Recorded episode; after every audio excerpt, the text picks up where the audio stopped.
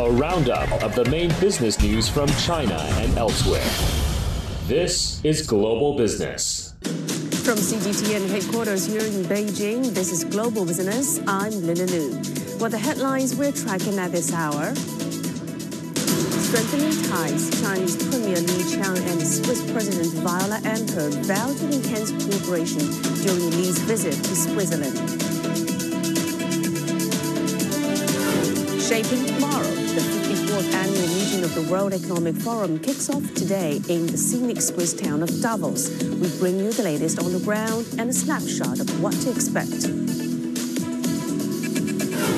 Software ambitions. Chinese tech giant Huawei is set to launch its Harmony OS Next this Thursday, the latest iteration of its operating system, which is set to mark a complete shift towards a self-sufficient ecosystem. Premier Li Qiang says China is willing to deepen mutually beneficial cooperation in various fields with Switzerland for more practical results. Premier Li and Swiss President Viola Amherd spoke while taking a train from Zurich to Swiss capital Bern. Li said Switzerland was one of the first Western countries to recognize the People's Republic of China. He said China will work to further enhance people-to-people exchanges with Switzerland as it marks the 75th anniversary of diplomatic ties next year. Li praised the contributions of Swiss companies over the past 40 years and welcomed more to invest in China. President Amherd said that Swiss companies are willing to deepen their presence in the Chinese market, and Switzerland will strengthen people-to-people exchanges and further enhance mutual understanding with China. Economic cooperation between China and Switzerland accelerated after the free trade agreement came into effect in 2014. China is currently Switzerland's largest trading partner in Asia, while Switzerland is China's sixth largest trading partner in Europe. Data from the Customs Authority shows that bilateral trade increased by 6% to 54 billion US dollars in the first 11 months of 2023 compared with a year ago. Breaking down the numbers, China's imports from Switzerland surged about 12% to 49 billion US dollars, while exports to Switzerland dropped from 7 billion US dollars to 5 billion. And in the meantime, cultural exchanges between the two countries have solidified in recent years. Since 1980, 20 Chinese provinces and cities have been paired with Swiss counterparts. And in terms of tourism, in January 2023, China resumed outbound group travel to 20 countries, including Switzerland, in a pilot trial. Sino-Swiss relations date way back, and that is according to Jürg Burri, the uh, Swiss ambassador to China. In an exclusive interview with CGTN, he talked about how this pioneering partnership has been benefiting both sides. Take a listen. So, how would you assess the uh, relationship between China and Switzerland and areas of mutual cooperation and partnerships? Um, the first thing I would like to mention is that Sino-Swiss relations really date way back. Um, and they're based on a sort of a trust uh, in the sense that Switzerland was one of the first Western countries to establish diplomatic relations with China, but then also the first joint venture with a Western company was with a Swiss company, or the first free trade agreement with a Western European country was with Switzerland. And all that shows that uh, the partnership between Switzerland and China is really something which is a pioneering partnership. And I think with the free trade agreement that we have um, made to enter into force, and which was very beneficial to both sides, uh, we have led a ground to now um, develop relations even further. Um, we have more than 700 Swiss companies here in China. They're very innovative companies and they benefit a lot from the very qualified and very motivated Chinese workforce. And they give a lot in bringing in Swiss innovations into the Chinese manufacturing, the Chinese pharmaceutics, and so on. And um, this is really a success story where you can see that the both economies correlate and help each other. And in other fields, uh, like finance um, or uh, foreign affairs, we have a lively dialogue. Um, and I think uh, it's a good moment to um, uh, make a plan for the future. Uh, what areas hold further potential, uh, do you think, especially in the economic cooperation between the two sides? Uh, we know that this year marks 10th anniversary of the free trade agreement. What is your expectation of the further progress? Mm-hmm. Um, first, it's the free trade agreement which has been setting the framework for the past 10 years. And Switzerland is a very open country economy wise. So the proof is that from the 1st of January this year, there are no more duties on industrial imports coming into Switzerland. So we are really opening our country to the world. And I believe that China also wants to go this way, and so we can exchange experiences. Second, the free trade agreement is very useful to both economies. We have uh, been growing our trade by more than 70% since we have it, um, but it's not fully used yet. Not everybody, not all the companies know it yet. So we can still make the free trade agreement an agreement which is more accessible to all the countries and more beneficial to all of us.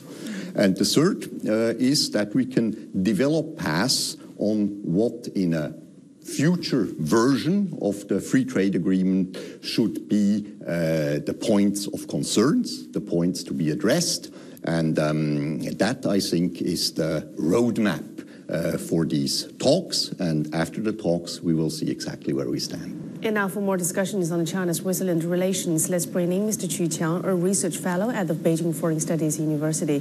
Mr. Chu, first of all, what do you think is the importance of aligning Switzerland's Industrial 4.0 with Made in China 2025? I think uh, there's a very, very uh, lots of uh, very large overlapping part between uh, Chinese uh, Made in China 2025 and also the Switzerland Industry 4.0. I think both of the plan are based on the IoT technology. They're all very uh, stress on the uh, digitalization and digital economy and also green development.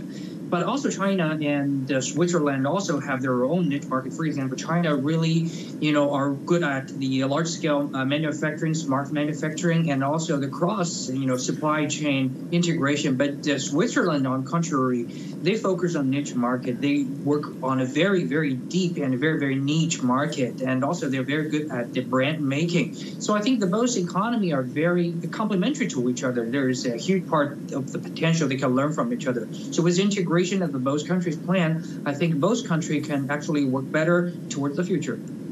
And also, uh, since the signing of the free trade agreement about 10 years ago, there has been an increased focus on, uh, let's say, innovation and entrepreneurship between the uh, two business communities of China and Switzerland. So, what kind of achievements do you think has been made through cooperation in terms of, uh, you know, innovating business models and increasing the uh, uh, cost efficiency of investments? Well, uh, 10 years ago, we have already signed this great agreement, and by far there have been 99% of the products, uh, you know, bilateral trade are, you know, tax-free this actually boosted both you know product uh, you know exchange as well as personnel exchange. I think the latter one is more important achievement. Right now, you've seen more than 700 uh, companies from Switzerland working in China. They've been mobilizing uh, you know the the supply chain and the talents team in China. You know many are focused on the IoT technology, digitalization, green you know industry as well as uh, pharmaceutical industries, which is you know very much wanted by China, as well as China is trying to find more of the technology talents and the financing channels through Switzerland. So I think against the current background of the international geopolitics, I think this work between China and Europe through this agreement of the China and Switzerland is rather more important than ever. It shows more, you know, uh, functions in helping the both continents towards a more stabilized and more prosperous future. And also, uh, what kind of a contribution do you think can, you know, China and Switzerland enhancing their bilateral innovative strategic partnership make to, let's say, either the global economic recovery or regional development? Well, right now, I think uh, Switzerland is a very unique role in the European Union. They have their own say, and they, you know, to a very large extent, they can, you know, play as a very different channel uh, in the uh, European Union, linking China and also the Eastern Asian productivities to uh, the European continent, uh, especially in the current situation. You know, uh, European Union have been, uh, you know, in a lots of you know different situation they need to cope with internally and you know externally. So I think in the current situation, China and Switzerland work together through their bilateral agreement agreement and the bilateral cooperation channel can function as a third party between the existing China and Europe partnership and provide more of the stabilities in the current system. Well, thank you very much for your insights, Mr. Chu Qiang, Research Fellow at the Beijing Foreign Studies University. Whether it's about your education, the home you live in, or the items you buy, your money has a story to tell. Because every business story is a human story. Global Business. The 54th annual meeting of the World Economic Forum kicks off today in the town of Davos, Switzerland. Under the theme Rebuilding Trust, the week long meeting aims to restore a collective agency, reinforce transparency, and construct dialogue between global leaders from government, business, and civil societies.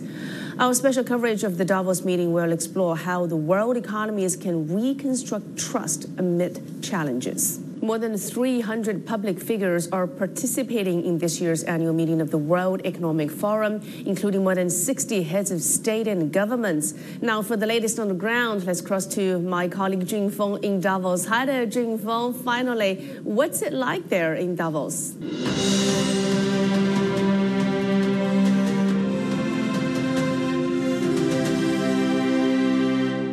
Hi, Lily. It's pretty cold today, I have to say. Yesterday was all sunny and beautiful. Today, uh, there was some uh, uh, snowfalls, but it's overall hustle and bustle on the streets of Davos because uh, the event will officially convene tomorrow. First, let me show you the location of Davos. I mean, I've been to the country, Switzerland, a few times as a king skier. I, uh, I discover Switzerland as a very good ski destination. But here, Davos, as one of 15 uh, ski resorts in Switzerland that's globally renowned is over here. It's about the at the rest at the east part of Switzerland. How you get to Davos is to fly through uh, Zurich in the north. That's the financial hub of uh, eastern eastern Switzerland. is uh, roughly uh, German speaking, and all this area is in the Alpine uh, mountain. And uh, thousands of people are flocking to this small town of only 13,000 people. So you're seeing very famous people like Bill Gates and all the political leaders coming here for this one-year gathering. I mean, people's idea of Davos uh, changes over the years, and uh, I get some idea from uh, getting their media back. And this in this media back, there's only one gift to reporters. That's this notebook, which indicates the notion of World Economic Forum continued to be committed to improve the state of the world. And Davos Forum do this job by uh, increasing the number of meetings to now over 200 of them. So Davos Forum is not just one forum, but about two to three hundreds of them. I can get this crazy program book on this book. Every page, there's about two or three programs every day, spanning the whole week from Monday to Friday, from 13th to 19th and it will be attended by basically four or five kinds of people: political leaders, business leaders, academia, you know, like professors, and us, uh, uh, media, uh, mainstream media from all over the world. I'm standing in a booth for the media, and surrounding me will be CNN, NDTV of India, BBC, AFP from uh, from France, and also local Swiss media and European news. Uh, they're all broadcasting this uh, event to the world, and this is forum in these 200 programs are all around around about four areas artificial intelligence, that's very uh, hot, cooperation of the world, that I think uh, would include geopolitical tensions, and also creation of jobs in a new era, also climate change as a long term, uh, long term topics. Back to you, Billy.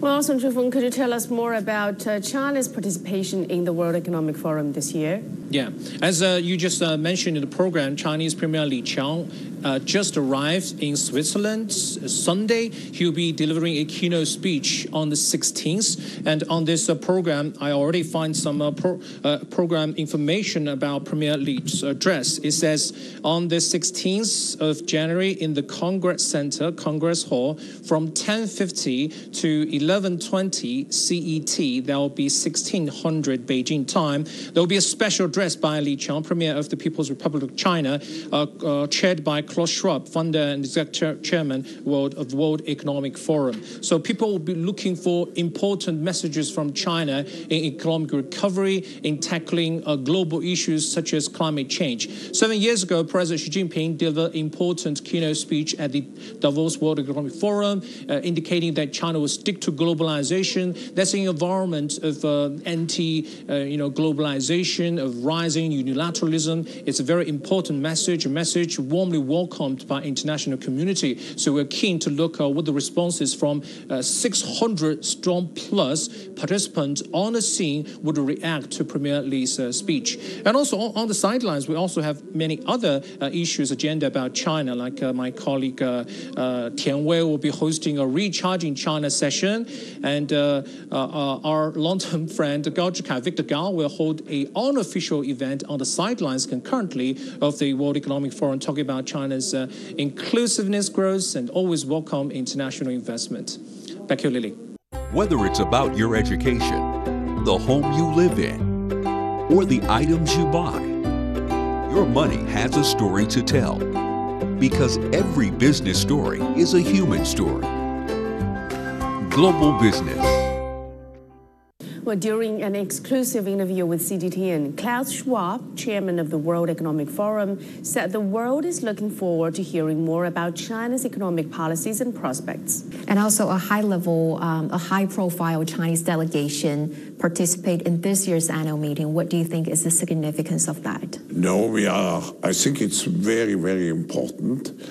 Um, the participation of Premier Li Qiang could exactly be placed into this framework of rebuilding trust because, um, as you know, um, uh, there are many doubts at the moment whether China really could master all those challenges or is at the beginning of a fast slowing down phase of its economic growth. So uh, to hear uh, Premier Li Qiang um, speaking about the prospects of Chinese economy and the role China will play inside the global economy, I think uh, can restore and rebuild to a large extent not only growth into China but growth into our global uh, system. And Gim Huay Neo, Managing Director of the World Economic Forum, also expressed her confidence on China's contribution in addressing global issues and challenges and said the forum serves as a platform for open dialogue among stakeholders. We're very much looking forward uh, to welcome uh, Chinese Premier Li Qiang as well as the Chinese delegation uh, to Davos uh, next week. China is one of the largest economies, is the largest global trading nation, fastest growing, very large population, and I think we stand a much better chance of addressing global problems and challenges with China's active engagement. And we know that with the current climate and environmental crisis, uh, we need to rethink production consumption models. Uh, just give an example, right now, uh, in terms of resource use, we are consuming and borrowing from the future. 1.75 times more uh, Earth's resources, and we need to really rethink and innovate on uh, the economies of the future to be more aligned uh, with planetary boundaries, as the scientists would advise all of us, right? Uh, and this scope for innovation in policy, scope for innovation in technology, innovation in solutions, business models, is something that uh, we hope uh, and we, we believe that China will be able to actively contribute to, right? Uh, and, and be part of the solution process.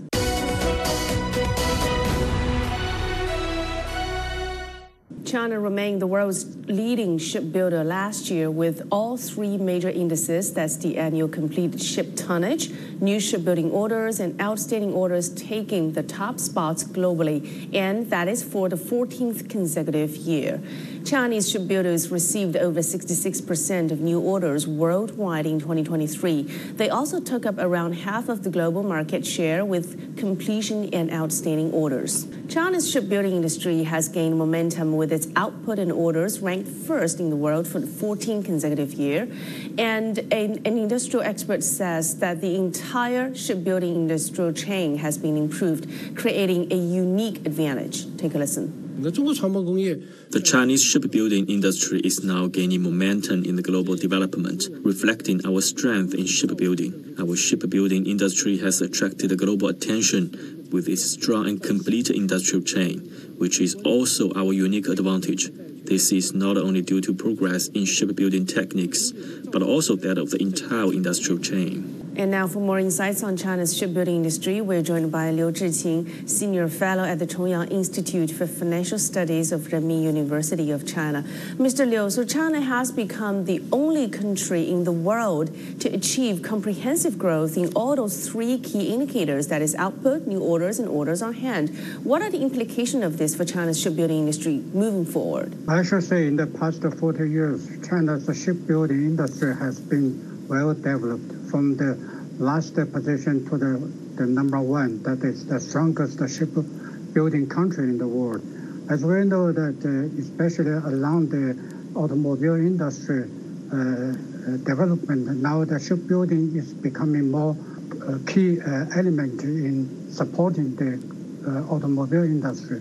So as we know, the new ships, for instance, the the row on row of uh, ships are uh, still the major the suppliers for or deliver the vehicles to different uh, areas and continents. So in this way, we show that this shipbuilding capability can tell the whole global market that what is China, what China can do. China is the only country that, that they can do everything what they want, what the global market is willing China to do. Just as the good answer to the high official of the Davos Forum, the high official, he asked, because the world, the global, has questions or the doubt whether China can really master the challenges we meet. Now the answer is clear that China is the major supply chain and also major supply in all over the field. So we can master all challenges what we are facing. Well, Mr. Liu, we that China holds about 23% of the world's shipbuilding patents. How is that contributing to the global shipbuilding industry? As when at the very beginning of the shipbuilding, I remember that China's shipbuilding patent is only 5% of the global uh, list. Now this is already 23. This is a, a long time effort that China's shipbuilding engineers and scientists they have to try to get the result. But in my opinion, that 30% uh, of the total uh, patent list of the global market should be our next target. Only by doing so that China can make a greater contribution to support the uh, world and the globalization, especially in the shipbuilding. As when the shipbuilding is a comprehensive capability, shows and reflects a comprehensive strength in technical, in science, and in engineering and also in metal processing in all fields. So that's where that the patent list and the numbers will show the real power and the real strength of the country.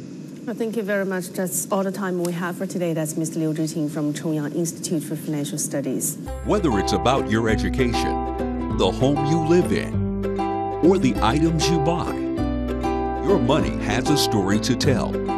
Because every business story is a human story global business. Chinese tech giant Huawei is set to launch Harmony OS Next this Thursday, a new generation of its operating system first launched in 2019. After years of innovation and improvement, the operating system has now been transformed, paving the way for Huawei's next transition. Yang Chengxi has more. This is the Mate 60, the latest smartphone from Huawei that shocked the world with its 5G capabilities. It's something that many thought would be impossible under the US chip ban. And in 2024, Huawei is taking things to a whole new level with a move that could transform the landscape of mobile operating systems. This is Harmony OS. Huawei developed this Android alternative in 2019 after the US sanctions. And in 2024, Huawei is set to achieve a major milestone by introducing Harmony OS Next. For the first time, it will no longer be compatible with Android. Hundreds of China's biggest software companies in navigation, travel, finance, games, and more are on board with developing Harmony OS Next applications. Internet security solution provider 360 Group is among the firms building and testing their native apps. Uh, We will combine the security capabilities of 360 Group with the advanced privacy protection of Harmony OS. 360 browser is our initial trial. Thanks to Harmony OS advanced features, we will also support inter-application workflow and cross-device collaborations in the browser. The real fight for Harmony OS to stand on its own has begun. Research firm Tech Insights is predicting the move could catapult Harmony to become the second most popular mobile operating system in China this year, just behind Android and surpassing Apple's iOS. Despite the optimism, experts call for prudence. Pushing a new operating system is an endeavor that Microsoft has tried and failed with their Windows phones. Remember those? There's a reason we don't see them now. A major factor behind people abandoning the system was its poor app variety, due to a lack of developer supports. At